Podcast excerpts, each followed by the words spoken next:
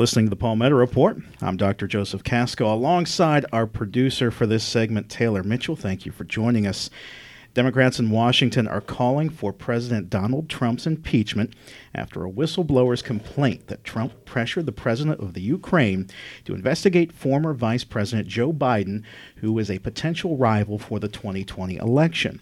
Only two American presidents, Andrew Johnson and Bill Clinton, have been impeached by the U.S. House of Representatives, but both were acquitted in the Senate. A third, Richard Nixon, resigned before a vote on impeachment could be taken. Thus, no president has been removed from office by impeachment. Considering how rare this is, we've decided to explore the topic and the history of impeachment. To do that, we're joined by Dr. John Holder. He's an adjunct professor of political science at Winthrop. He's also teaching a class this semester on the presidency.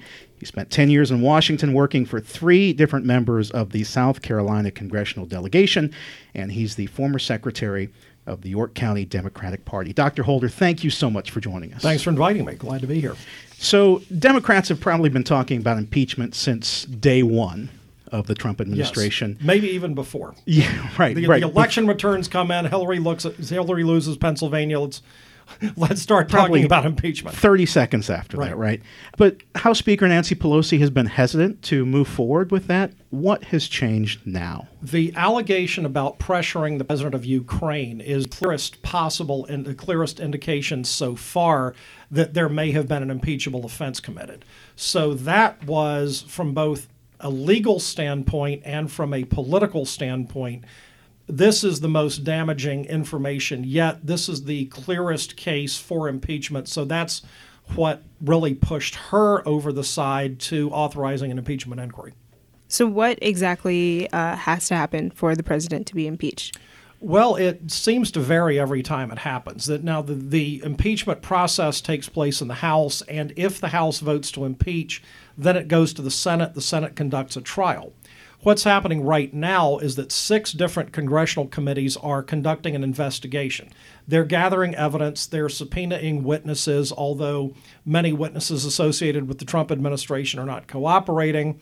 They're getting the information. When they finish this stage of the inquiry, they're going to collectively present their information to the Judiciary Committee, which is the committee with jurisdiction over the impeachment resolution. The Judiciary Committee is going to examine all this evidence. If they find that one or more impeachable offenses have been committed, they will present articles of impeachment. They'll vote on it. Anything they approve will go to the full House of Representatives. The House will debate it. The House will vote on each article of impeachment. Anything that they pass will go to the Senate for the trial. Then the Senate will try each count individually with the Chief Justice of the United States presiding over the court. So, for example, in 1998 99, which was the last time this happened, the House adopted, um, the House debated four articles of impeachment against Bill Clinton. They adopted two. A majority of House members voted in favor of impeaching Clinton for one count of obstruction of justice, one count of perjury. So then it went to the Senate, and the Senate conducted the trial on those two counts. They voted not to remove him from office. One count was 50 50, one count lost 55 to 45. You actually need a two thirds majority to remove him from office. So there, there was never a two thirds majority to impeach Clinton. Andrew Johnson was saved by one vote. That's the closest it's ever come. Mm-hmm. But that's the process. So it'll vary a little bit every time. So, what would happen if it ultimately came to that and the Senate convicted him and, and voted to remove him from office? What would be the next step? What what would happen with Mike Pence? You know, what would it look like? Pence becomes president for the remainder of the term. He would nominate a new vice president who would have to be confirmed by both the House and the Senate. What happens to Trump at that point? The Congress could additionally authorize could could additionally make him ineligible to serve in federal office again.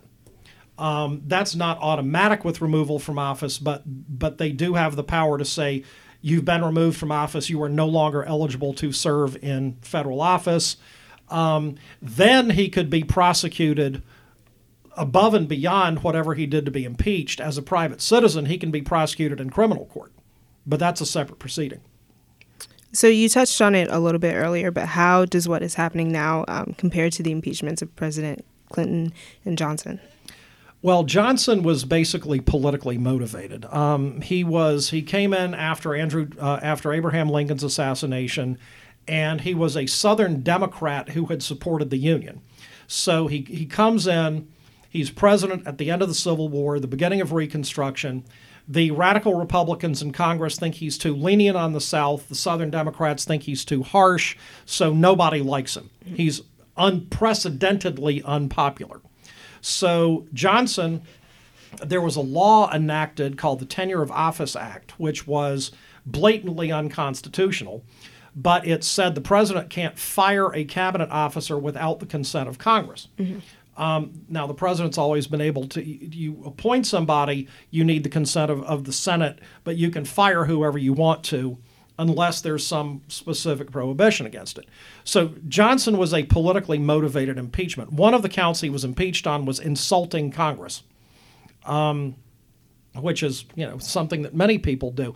Um, So he was, and he was saved by one vote. And the interesting thing was, the president pro tempore of the Senate was the next person in line, because Johnson, having become president after Lincoln's assassination, there was no vice president. Right. So there's nobody in the immediate line of succession. So the president pro tempore was was next in line according to federal law.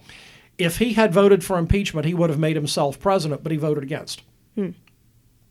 Very and, interesting. And Johnson's Johnson's conviction failed by one vote. You're listening to the Palmetto Report. We're speaking with Dr. John Holder, an adjunct professor of political science at Winthrop, who's teaching a class this semester on the presidency. And we're talking about the impeachment inquiry of President Donald Trump and the process and history of impeachment.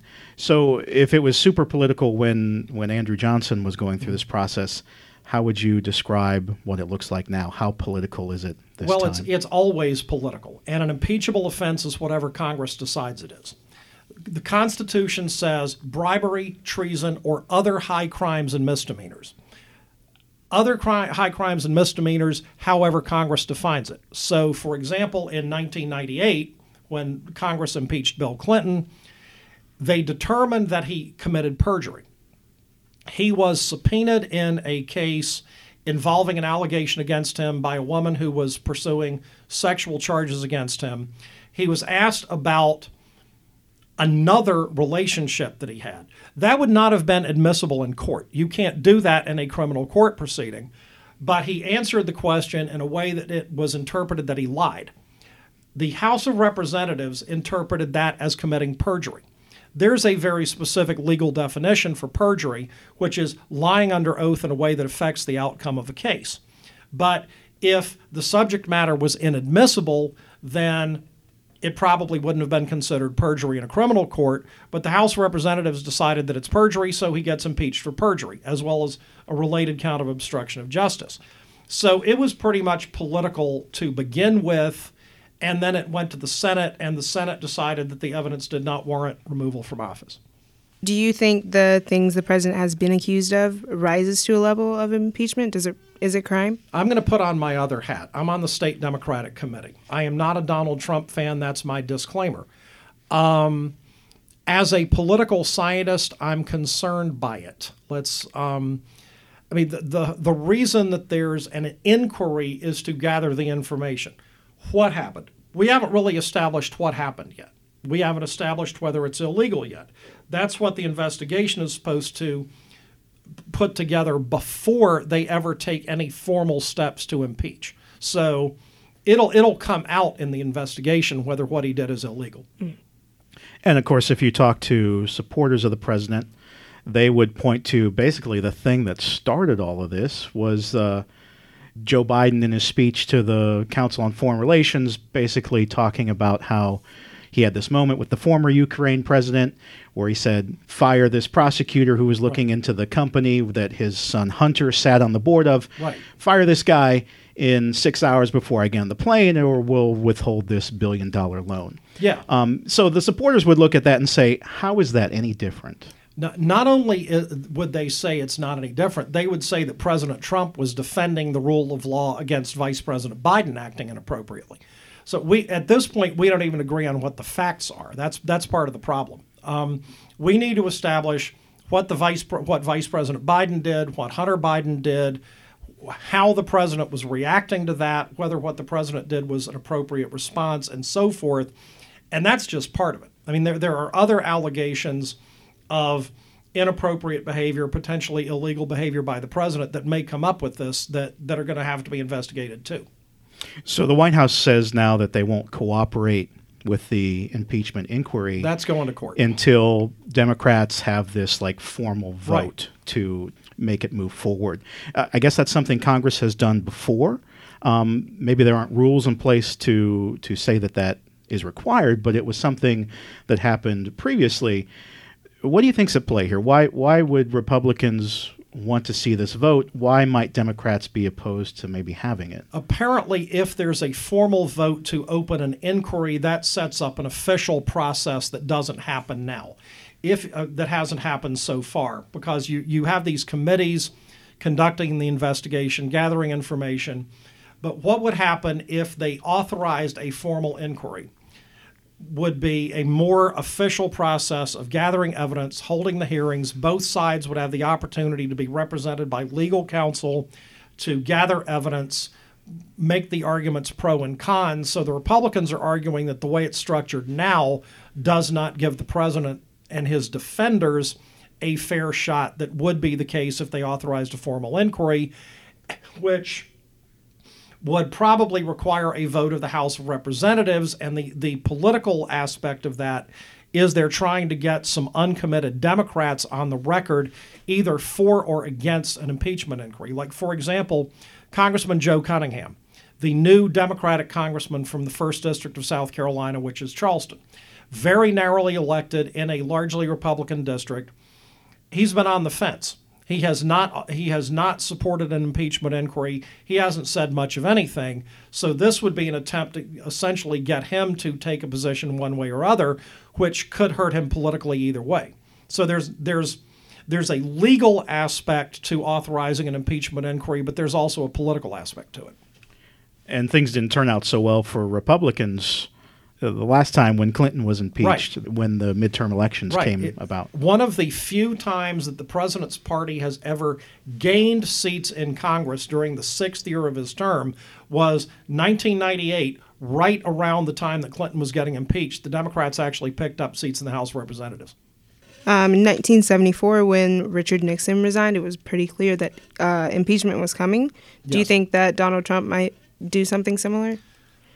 The evidence against Nixon was absolutely overwhelming. He held out as long as he possibly could until the Supreme Court ordered the Nixon administration to turn over the tapes, and the tapes of the Oval Office discussions clearly indicated that Nixon had known about the Watergate cover-up. I mean, there was there was literal evidence, audio evidence that he was guilty of a crime.